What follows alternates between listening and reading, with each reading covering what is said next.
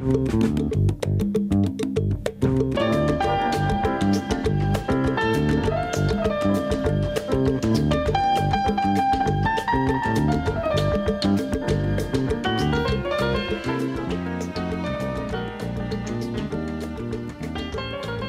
¿qué tal?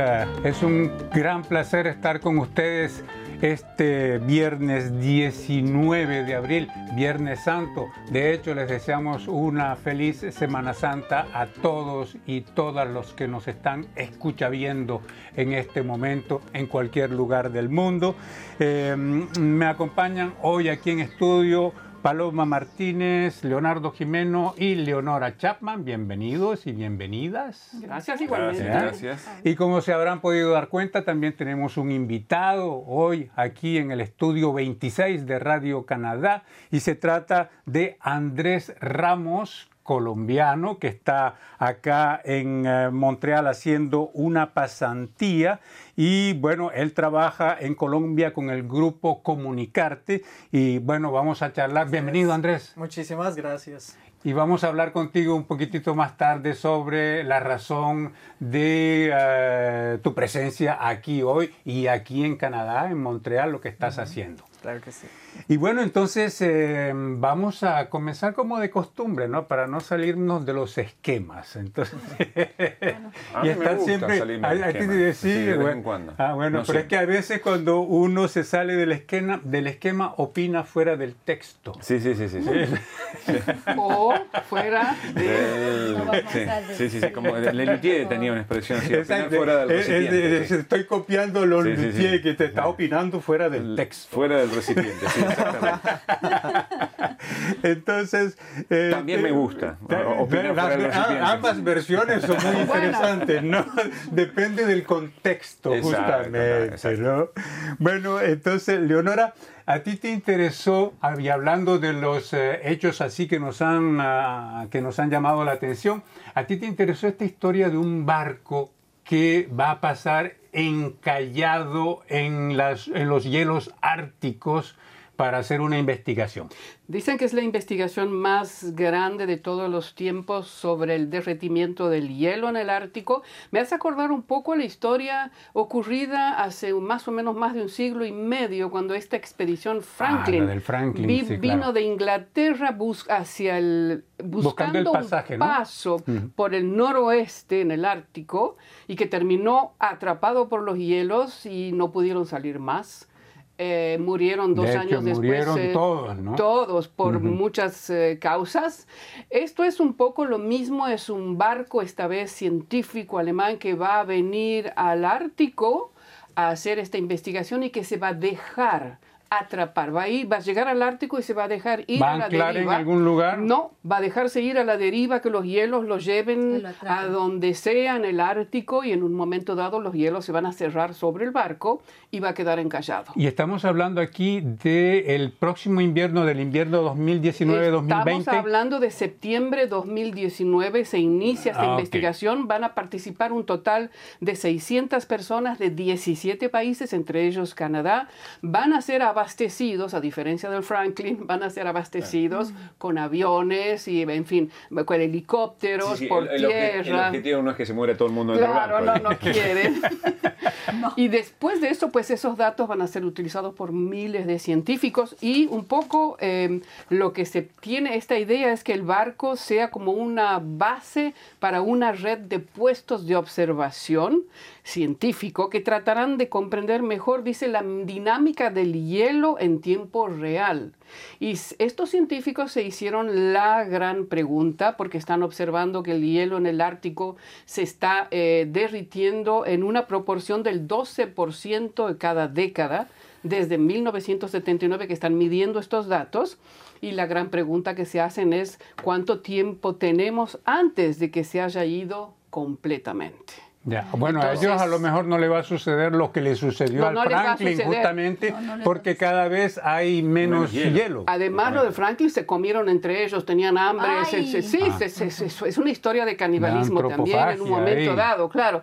Pero acá es diferente porque ellos van a tener eh, aprovisionamiento con helicópteros por vía Ah. terrestre y los científicos se van a ir eh, un poco eh, cambiando, van a llegar nuevos, se van viejos porque hay diferentes investigaciones Ah, que se van a llevar a cabo. Y dicen que es la más grande de todos los tiempos. Entonces, me parece que es muy importante que puedan determinar cuándo no va a haber más hielo congelado en el verano en el Ártico. Esa es la qué loco, cuestión. ¿no? El, una de las más grandes investigaciones que se hicieron en, el, en el Antártida fue una misión canadiense. Y en Canadá, eh, vean, en el norte canadiense alemanes. traemos alemanes. Es Eh, que, eh, es, es que esta, esta investigación está organizada por un, dos o tres grandes institutos alemanes. Ok, pero hay, Pero eh, Ellos mandan un rompehielos que es alemán, Ajá. empiezan a partir de Noruega, pero se van, son 17 países los Ok, que participan. bien, está Entonces son ellos los que iniciaron la investigación. Bueno, va a ser interesante seguir esa Creo, y creo, que, y experiencia. creo ¿ah? que es fundamental con lo que está sucediendo ahora, es fundamental saber cuánto tiempo queda para que los hielos Para que no nos de inundemos, existir. porque dicen que cuando se termine de descongelar todo, las costas van a desaparecer Pero hay muchos que están contentos, ¿no? Porque esta posibilidad de que el Ártico no se congele abre una nueva vía marítima grande para el de, comercio. de- de- de- exacto de este a oeste pero- y pasando ya no tendrán que pasar por el canal de Panamá como solía ser antes por el estrecho de. Magallanes, ahora van a pasar directamente por el Pero norte.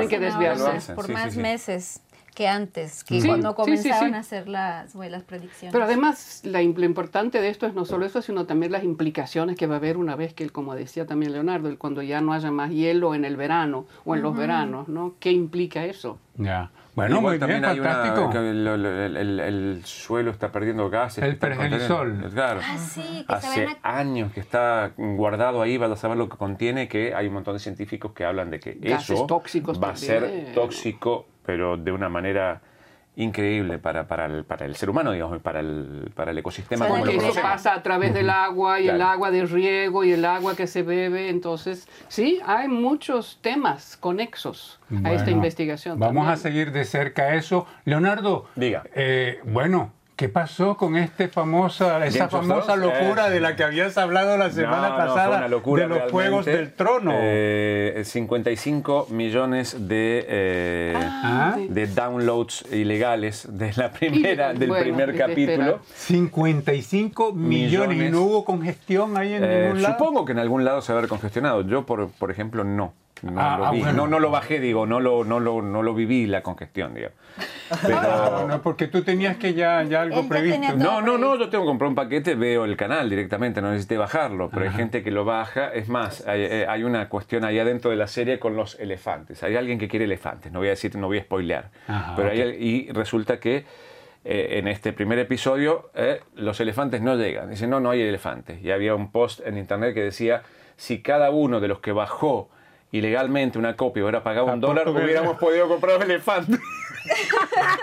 Tú querías agregar algo, Lea. ¿Cuál es, Impresionante. cuál es la ganancia de los productores de esta serie No, si no, no. hay 50 millones de pirateajes? Ahí, tipo de ahí deben hacer también, igual sí, sí, mucho sí. dinero de todas Publicidad formas. Para estar ya en la octava temporada hay muchísima plata. Sí, sí, sí, sí, sí. O Ah, sea, bueno, hubi- eh, de- tendría que haber mucha más, Ah, digamos. bueno, no entonces no- no nos vamos a lamentar de esas 55 millones Pero de, de no. bajadas. No, no, no, Nosotros no. Se viene el segundo capítulo ahora el domingo que viene a las eh, 9 de la noche hora canadiense eh, y yo tengo no una listo, cena. Leonardo. Y es que- yo es tengo que- una cena donde me disfrazo. Ah, ah, bueno. Eh, De una de cena temática de uno de ¿Se los de personajes. qué? ¿De enano No qué? puedo, no puedo decirlo. Es eh, no. Vos sabés que lo pensé y entrar de rodillas con los zapatitos. Carrito, Claro. con Lo pensé, lo pensé, pero no, me queda con mi metro ochenta y cinco me queda flojo. Te queda grande ese. Me queda, me, me queda ese grande el enano, sí.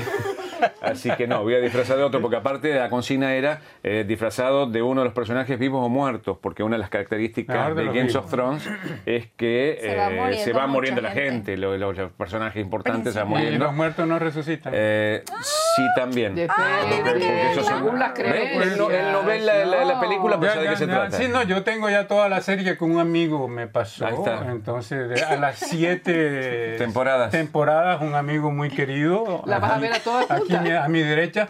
eh, eso, eso eh, es pirataje, ¿eh? no hay que decirlo. ver, Ah, eh, entonces no. La vas a ver toda A tu derecha yo no. Yo no sé nada de No sé cuándo la voy a ver, pero no sé cuándo habrá tiempo. Bueno, encadenamos a- con Paloma algo muy curioso, Paloma. curioso. Y es que un indígena canadiense Ah, sí. Eh, fue detenido por la policía porque lo confundieron con un mexicano y pensaban que era narcotraficante.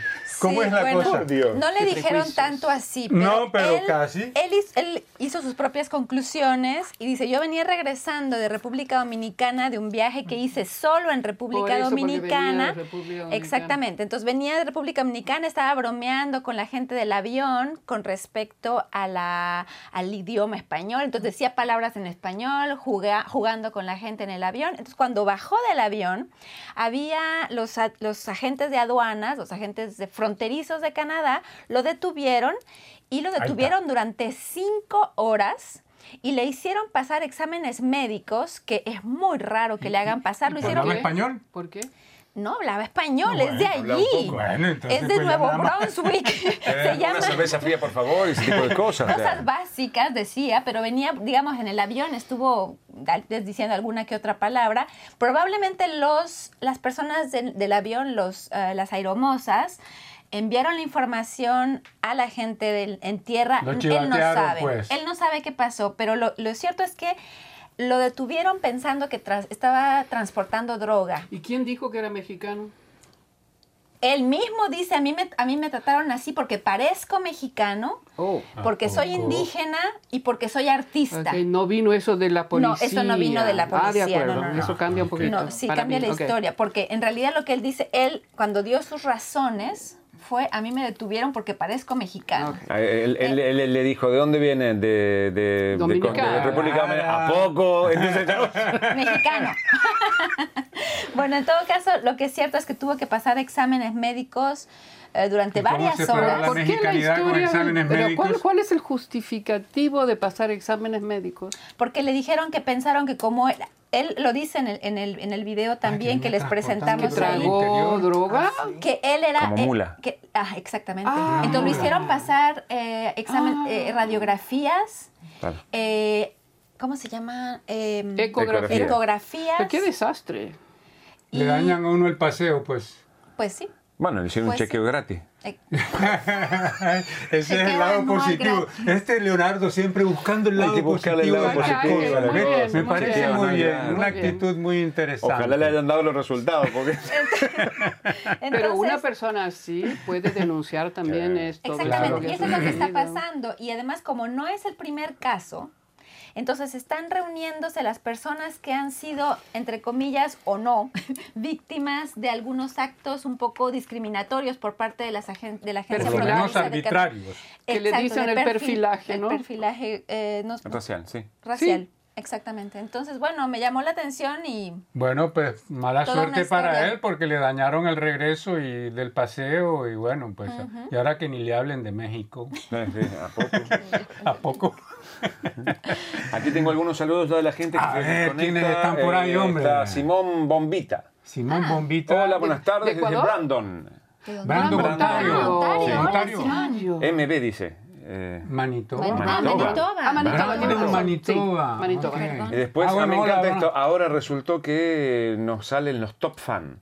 Nuestro top fan es porque siempre se conecta con nosotros, es Ja- eh, Javier ¿Manfred? González Nungaray. Ah, ok. Y dice En saludos al señor Andrés Ramos, la señora Chapman, Paloma, Leonardo y Pablo. Ah. Hoy Viernes Santo, un abrazo desde Guadalajara. Saludos para ti Igualmente. entonces, saludos, saludos. Eh, y Luis Valderas dice oyendo desde San Antonio Chile. en Chile. Eh. Y Manuel Escamilla desde Campeche, México. ¿A Ay, poco? saludos a Saludos allá en. Campeche. Y bueno, yo les quería hablar, justamente estamos en Semana Santa. ¿ah? Hoy es Viernes Santo, Viernes de Pasión, me recordaba a Andrés ahorita, porque ya digamos que mis conocimientos eh, cristianos eh, ya Están poco oxidados, lejos, ya están muy oxidados desde que decidí en mi, en mi juventud alejarme de la iglesia como de que me la alejé iglesia católica, sí. apostólica, Exacto, barranquillana. romana, Romana, barranquillera, bogotana y de todo el país. Pero cuando yo era chico, lo que más me gustaba de la Semana Santa en Barranquilla es que se hace, eh, todo el mundo en la, en, en la ciudad hace dulces. Ah, Preparan dulces caseros y dulces de todo lo imaginable e inimaginable. wow. Eh, de yuca, de papa, de lo que tú quieras, de coco, de mango, de, de frutas, de, de- de tubérculos, de lo que sea. Y son unos dulces que son deliciosísimos. Se sigue haciendo, entonces que hace un pa- Me dos, tres años que viniste de, de, de Eh, allá y hace no... solo un par de años, sí, que no- hace un haciendo- par de años se que no está haciendo agua a la boca. Ya sé, sí, sí, sí, sí. En realidad, en realidad no sé si se sigue haciendo, si esa tradición sigue. De hecho, no sé si hay algún barranquillero por ahí en, eh, del otro lado de la pantalla y del micrófono que nos pueda decir desde Barranquilla cómo- cómo- qué pasó con esa tradición barranquillera de hacer dulces. Eh, bueno, en todo caso, se- era el momento de ir a visitar a familiares y amigos, ¿ah? porque bueno, pues eh, se reanudan los lazos y todo esto. Eso era el domingo de Pascuas. Eh, eh, durante toda la Semana toda Santa. la Semana durante Santa. toda la Semana Hacían Santa. dulces toda la. Semana Sí, Santa. sí, sí, preparaban unas ollas, unas cosas o sea, Ah, que duraba caramba. toda la semana. Entonces, cuando uno llegaba de visita, entonces le daban enseguida un dulce y eso era que te iban recibiendo con dulce eh, a todos los lugares donde fueras. Y, y ese, ese, exacto, ese era algo delicioso que cuando yo era niño, pues me encantaba. Y, y bueno, pues eh, cuando llegaba la Semana Santa, bueno, armaba ya casi yo mismo la lista de, de las personas que que iba a íbamos visitar, a visitar. claro, porque por el tipo de dulce. También uno va, uno va viendo, uno va eligiendo a Es quién que va a ir a todos visitar. son buenos. Claro, todos bueno, pero uno buenos. tiene su... su- su- Hay algunos la tía. Chola, hace los dulces más ricos, como primero la tía Chola, después pasamos al tal y tal. Ahí, así, el- exacto, sí. Entonces se hace uno la lista de los, de, de los visitantes. o Sí, de lo los que yo tengo recuerdo en Argentina de cuando eh, de la Semana Santa era eh, música sacra durante toda la Ah, semana. ok. Eh, y en la televisión eran los programas eh, que tenían que ver con cuestiones religiosas. ¿no? Entonces veíamos Benur tres veces en distintos canales porque la pasaban eh, a repetición y Así veíamos la Colombia, Pasión de ¿no? Cristo Sí, y sí. veíamos diferentes tipos de, de- de misiones que tienen que ver con la Semana Santa o con cuestiones religiosas. Pero no, y, la, y la- obviamente como no se comía Era pescado, mucho más en mi sobrio casa, toda, claro. toda la semana, no había ningún festejo, Y como- no había música rock. Exacto. Eso me acuerdo también. Era el domingo, era el gran festejo, el Exacto. domingo de Y como no se comía carne, No se en mi comía casa se carne. hacía empanadas de humita, empanadas de pescado. Claro. De atún.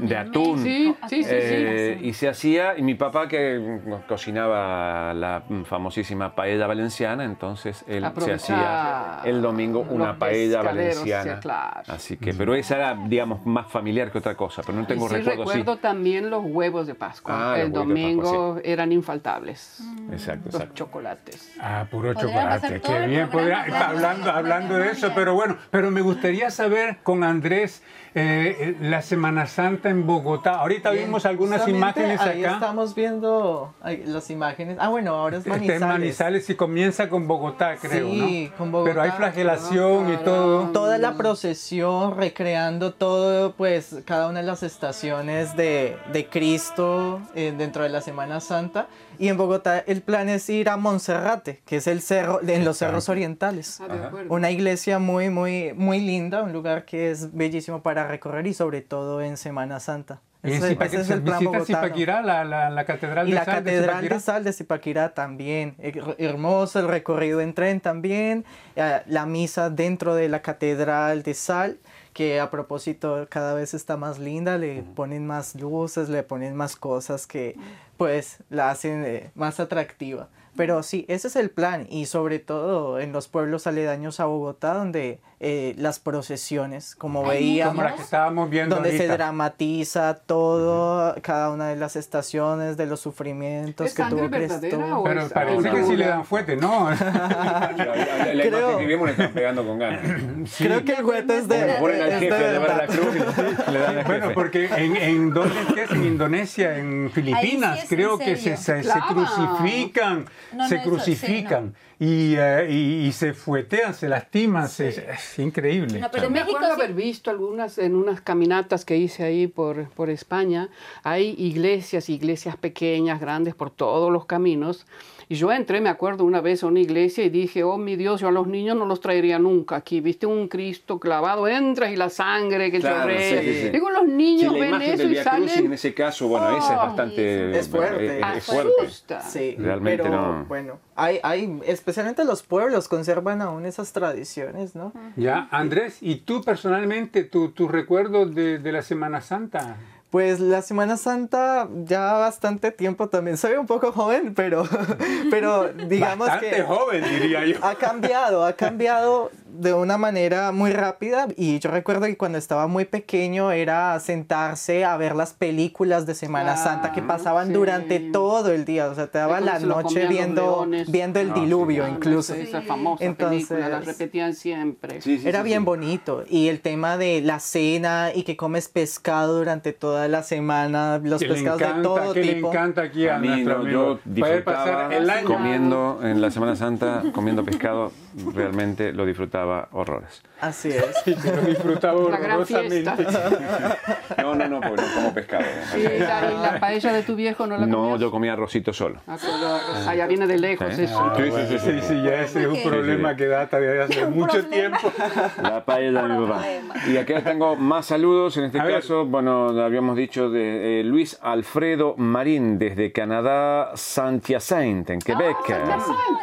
Eh, dice Luis Alfredo Marín, dice, el dulce más famoso es el dulce de guandul. Ah, sí, cierto. ¿De qué es el cierto. guandul? Guandules son les, pe- les pois chiches, no les pois chiches, les petits pois. Ok. Tipo, ¿Hacen dulce de Sí, eso? sí, Ah, sí, ¿de todo, sí, de chícharo. Ah, no, no ¿Cómo le decimos nosotros? Nunca probé. Eh, almejas, no. Arvejas. Todo. Sí, alberjas, De- hay de alberja, hay De- de, de alberja, todo. Como yo de te digo que alberca hay y de, de- todo y hasta de tuercas hacen dulce.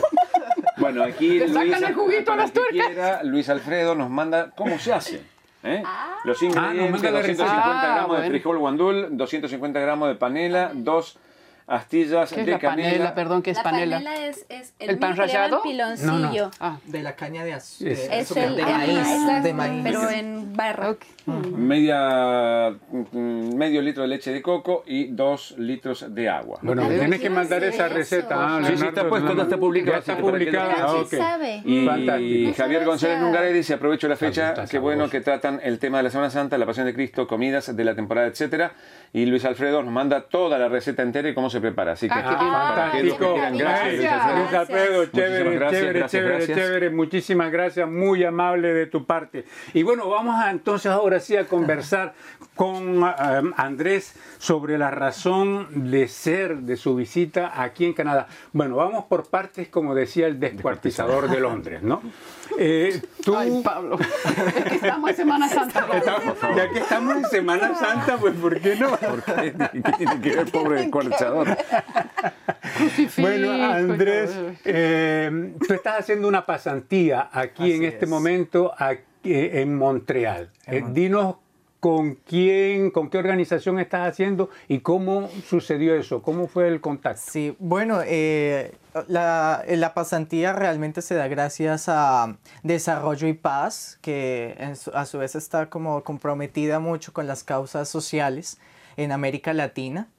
Y como socia de ALER, que es la Asociación Latinoamericana de Educación Radiofónica, pues llega la convocatoria a Colombia, a una de las socias también que es Grupo Comunicarte, y allí aplico, como también otros compañeros. Y comunicarte, tú formas parte de comunicarte. Yo tú formo trabajas parte comunicarte, ahí está el enlace. Así Desarrollo es. y Paz es un organismo canadiense, Canadiense. Es un organismo canadiense. que está basado en Montreal Así es. Pertenece también a Caritas Canadá. y a la iglesia, a las iglesias canadienses también. Así es.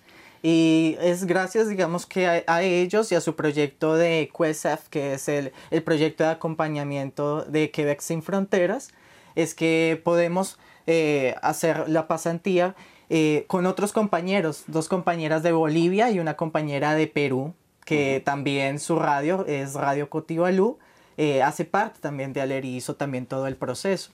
Y justamente venimos a hacer una pasantía en la vía de, de, trabajar un poco en los temas de derechos humanos de América Latina, nutrir un poco ese, ese conocimiento que tenemos aquí en, en, en la parte norte de América y, el, y, y también con, con, todo lo que se ha venido haciendo eh, eh, en Sudamérica también, ¿no? ¿El, el proyecto eh, es reciente o hace varios años que vienen trayendo gente con este tipo de becas? No, el proyecto realmente no es reciente, ya lleva bastantes años y a, ah, mayoritariamente hacen intercambios con, con Bolivia, uh -huh. también con Ecuador y bueno, las convocatorias se hacen prácticamente que para nueve países de, la, de América Latina en especial, con diferentes organizaciones. ¿Podemos tal vez describirle a la gente qué es la, eh, la ALER? Porque, claro. ¿qué hace? ¿Cuál es el trabajo que hace esta asociación? Sí, bueno, ALER realmente es una red de, de radios comunitarias uh -huh. y hace mucho énfasis en la democratización y en la alfabetización de la comunicación.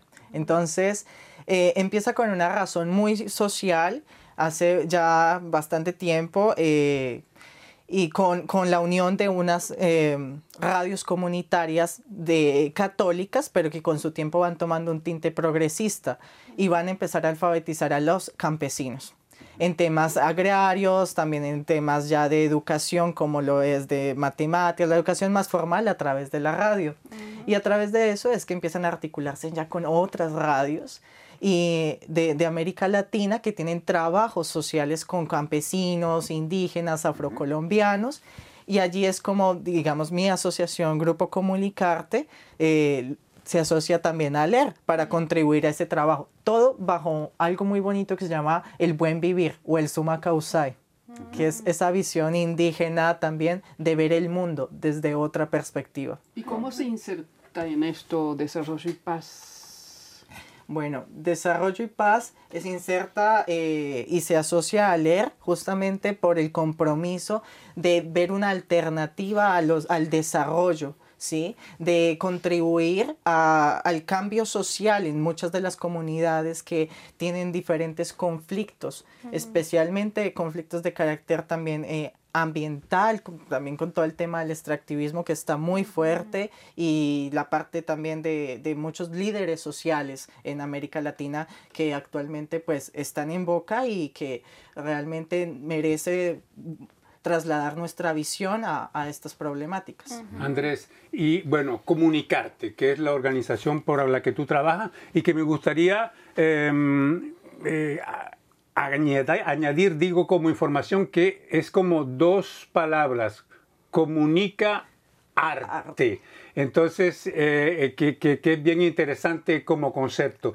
Tú trabajas con esa organización, háblanos un poco de ella. Bueno, nosotros trabajamos y es una organización que agrupa diferentes personas de, de varias eh, carreras, de varias profesiones y que más allá, digamos, de comprometerse también con un poco la academia y la producción investigativa, se compromete mucho con las comunidades en el uh -huh. tema de la educación radiofónica. Uh -huh. Entonces un poco el, el, del trabajo que hacemos es eh, ayudar a muchos colegios con la radio escolar, uh -huh. a comunidades indígenas, cabildos indígenas que quieren tener su radio popular y comunicar sus noticias. Uh -huh. Porque bien sabemos que precisamente en esa vía de democratizar la comunicación es importante que cada comunidad comunique su sentir y no siempre estemos eh, supeditados a esa visión eh, de los grandes, de, de los medios, grandes uh -huh. medios claro. que a veces pues reducida su mirada a lo que el Estado propone.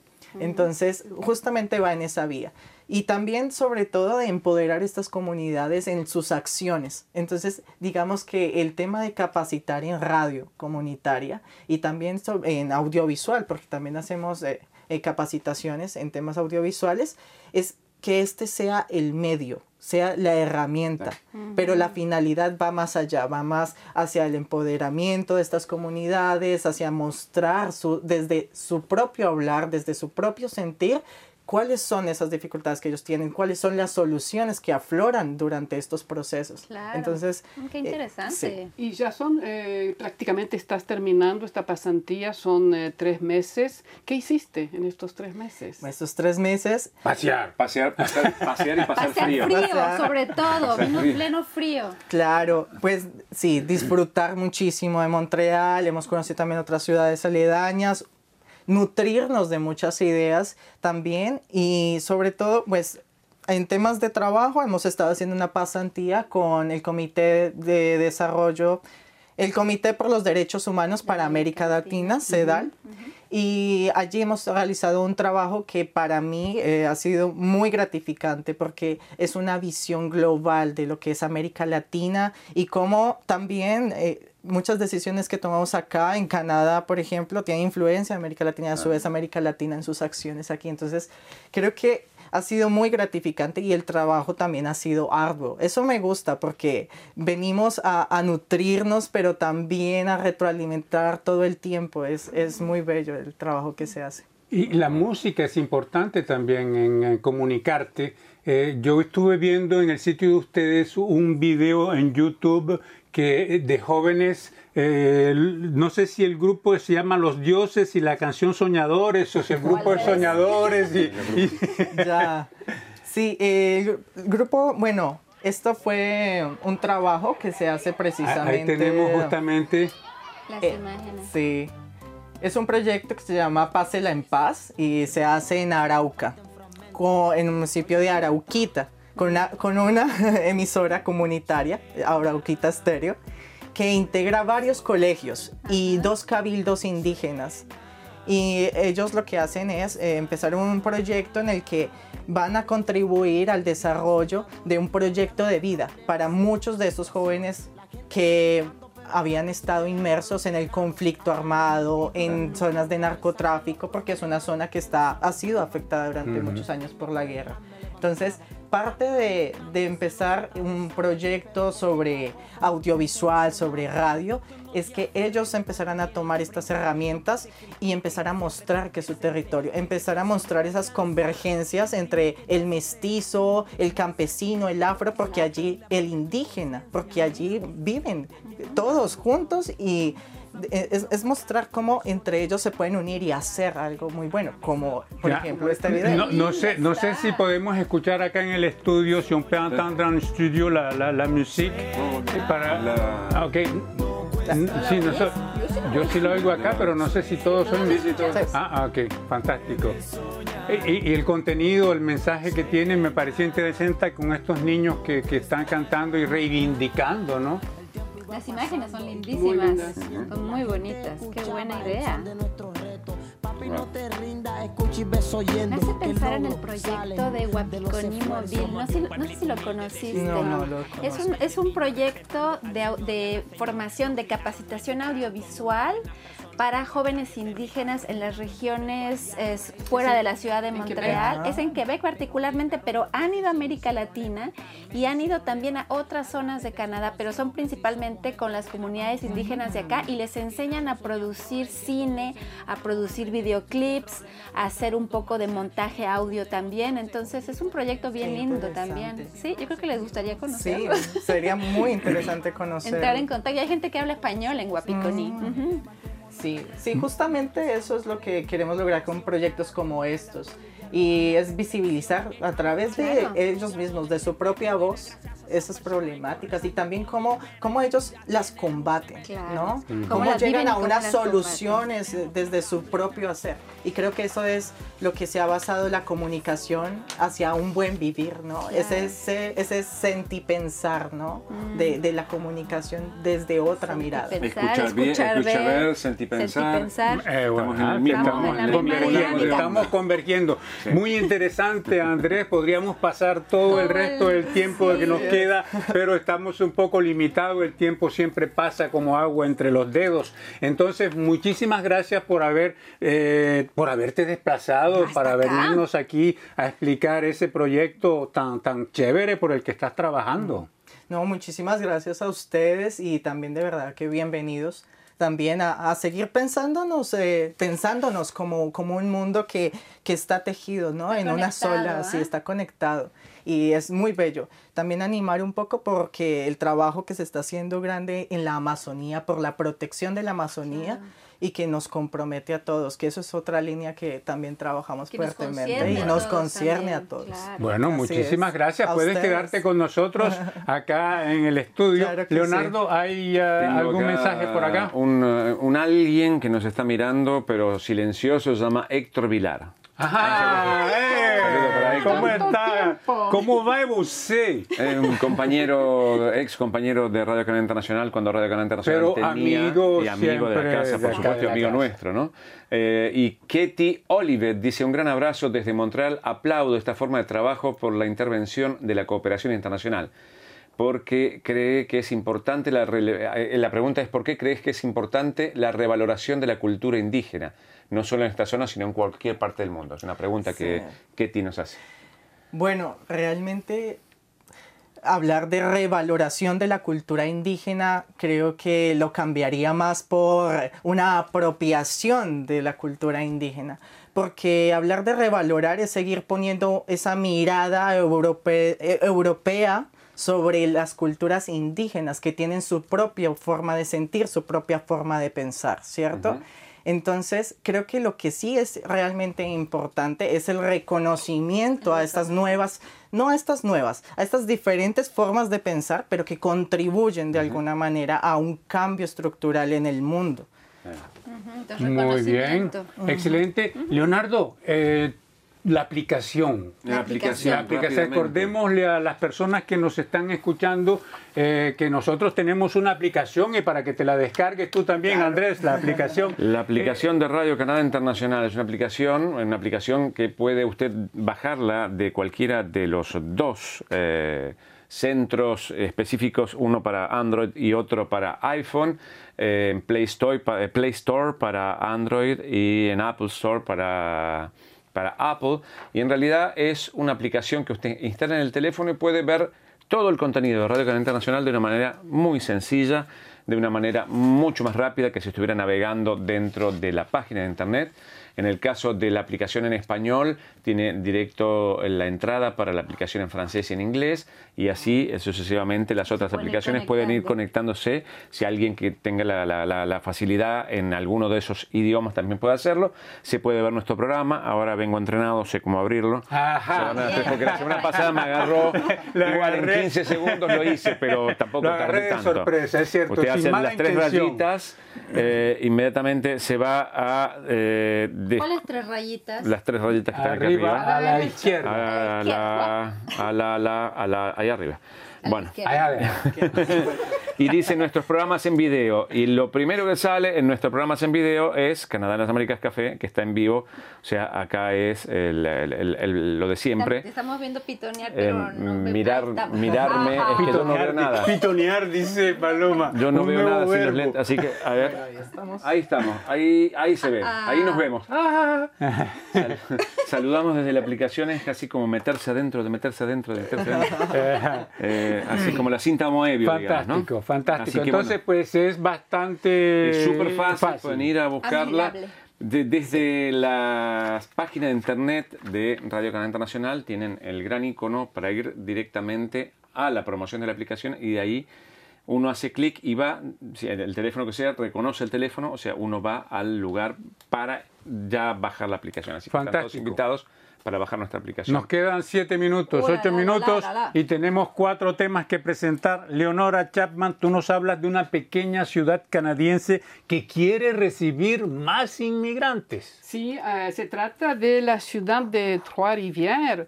Y fíjense ustedes, yo sabía y todos nosotros sabemos que la ciudad de Quebec es la más antigua ciudad de Norteamérica, pues Trois-Rivières es la segunda ciudad más antigua de Norteamérica. Eso no lo sabía.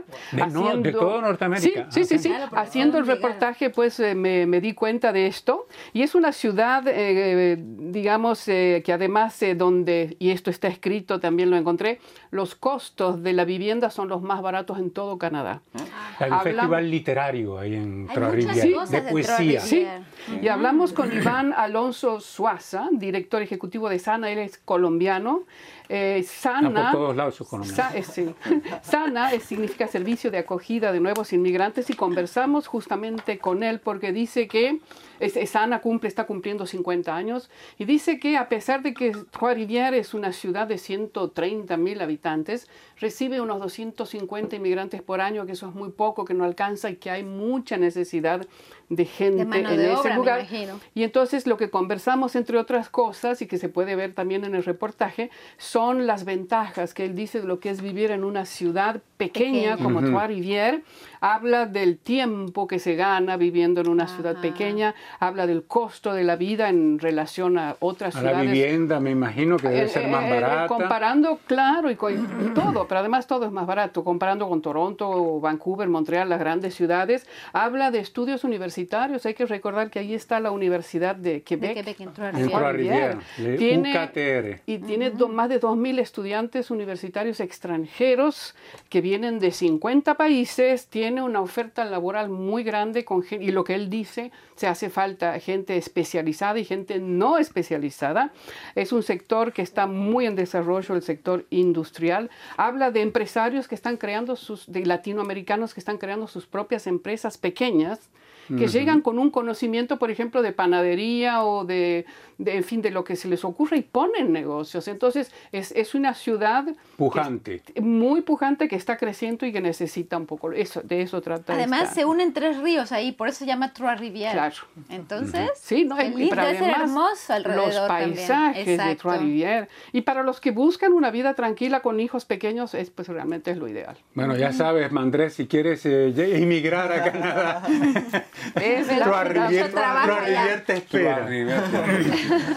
bueno, y tú, Paloma, eh, tú me dices que, o nos dices más bien que niños, gracias Leonora, gracias, bien, y eh, tú nos dices que niños y jóvenes salen perdiendo en, con la reforma educativa de la provincia de Ontario. ¿Por qué? Porque resulta que hablamos ya aquí en el, en el programa en alguna ocasión de los cortes que fueron anunciados por parte del gobierno de Doug Ford en Ontario y que van a afectar particularmente al sector educativo en esa provincia. Entonces tuve la oportunidad de conversar con Cristina Guerrero, que ella es pedagoga y trabaja con el Consejo Escolar Público de Toronto, y ella me explica los cortes son tan importantes y tan dañinos para todo el sistema que los más afectados serán justamente los niños y los jóvenes que están yendo a la escuela y que van a perder servicios. Van a, están pensando ampliar los grupos entonces, cada maestro tendrá más niños en, en sus clases, van a cortar los, los servicios de, de pedagogía, de, consejos de consejeros pedagógicos dentro de cada uno de, las, de los consejos escolares de la provincia. Entonces, les preocupa mucho y dice los que salen perdiendo son siempre los niños y los jóvenes y no es posible que no digamos nada. Entonces, muy interesante conversar con Cristina Guerrero, eh, que es además una tiene un doctorado en pedagogía y particularmente se especializó en jóvenes latinos y su nivel de, de abandono escolar. Entonces, muy interesante esta, esta chica. Bueno, todos estos uh, reportajes y entrevistas los pueden escuchar en nuestro sitio internet rcinet.com sea. Antes de que se me olvide, hoy en los controles técnicos, Maxime Labrie, Marc-André Deschamps y Pierre Dutil. Y seguimos eh, acá, encadenamos con Leonardo Jimeno, que tú nos hablas, Leonardo, de un acuerdo entre dos gigantes, Amazon y Google. Sí, en realidad el título dice así como que... Eh, armisticio. Armisticio. Hay alguien, me, alguien me dijo, armisticio, ¿no? Es una que, es como si fuera algo, un stop en una guerra. Justamente, es una es guerra. Una guerra entre ellos, entre esta gente que, eh, bueno, tienen monopolio en distintos sectores de la tecnología. En este caso, Google y YouTube eh, acaban de hacer una, una flexibilizar un poquito eh, porque las Sus plataformas, exacto, porque las plataformas, en, eh, por ejemplo, las plataformas que tienen que ver con Amazon, que tiene un pequeño conector que va al televisor que uno puede ver programas de Amazon, no podía ver YouTube porque era de la empresa opuesta y pasaba al re- Es como Bell y exactamente- Videotron, pues. exacto, En este- Ah, la exacto, pelea. en este momento aquí. Bueno, en este caso lo que hicieron fue flexibilizar un poco y dentro de un par de meses uno va a poder ver programación de Amazon en cosas que tienen Ah, de- en, en- en- en dispositivos Google y viceversa. Así que Es la gran batalla. Bueno, fantástico, ¿no? pues muy bien que se resuelva eso. Yo por mi parte los invito a escuchar un reportaje que hice sobre una exposición que terminó ayer justamente, pero que se va a trasladar a otros lugares de, de la ciudad. Es una exposición sobre, eh, una exposición realidad, le dicen ellos, sobre los, em, el- el- los la utilización de los teléfonos celulares textos mientras se conduce, para sensibilizar a la gente del peligro de textear mientras se está manejando. Que no está muy Y- sensible y la gente. entonces pues agarraron tres automóviles que eh, copiaron muy bien, lo replicaron muy bien de tres accidentes en los que terminaron muertos y personas muy heridas. Entonces, en, ese, en, ese, en esa exposición eh, te sensibiliza a que no utilices el teléfono celular mientras estás conduciendo. Y eso fue todo por este programa de Canadá en las Américas de este fin de semana. Jueves, viernes 19, ¿Quién? sábado ¿Quién? 20 y Eh, domingo Maxim, 21. que está ahí A ver, haciendo el ¿quién audio, nos saluda también. Maxim, hola Maxim. Ah, Maxim, Eh, mucho Y Luis gusto. Solano dice saludos a Andrés Ramos desde Colombia. Ah, qué bien, qué bien. Bueno, eso fue todo para este programa. En- Hasta la próxima. el- Hasta la sí, próxima. Sí, sí, no, vuelvan nuevamente el viernes próximo que aquí vamos a estar todos.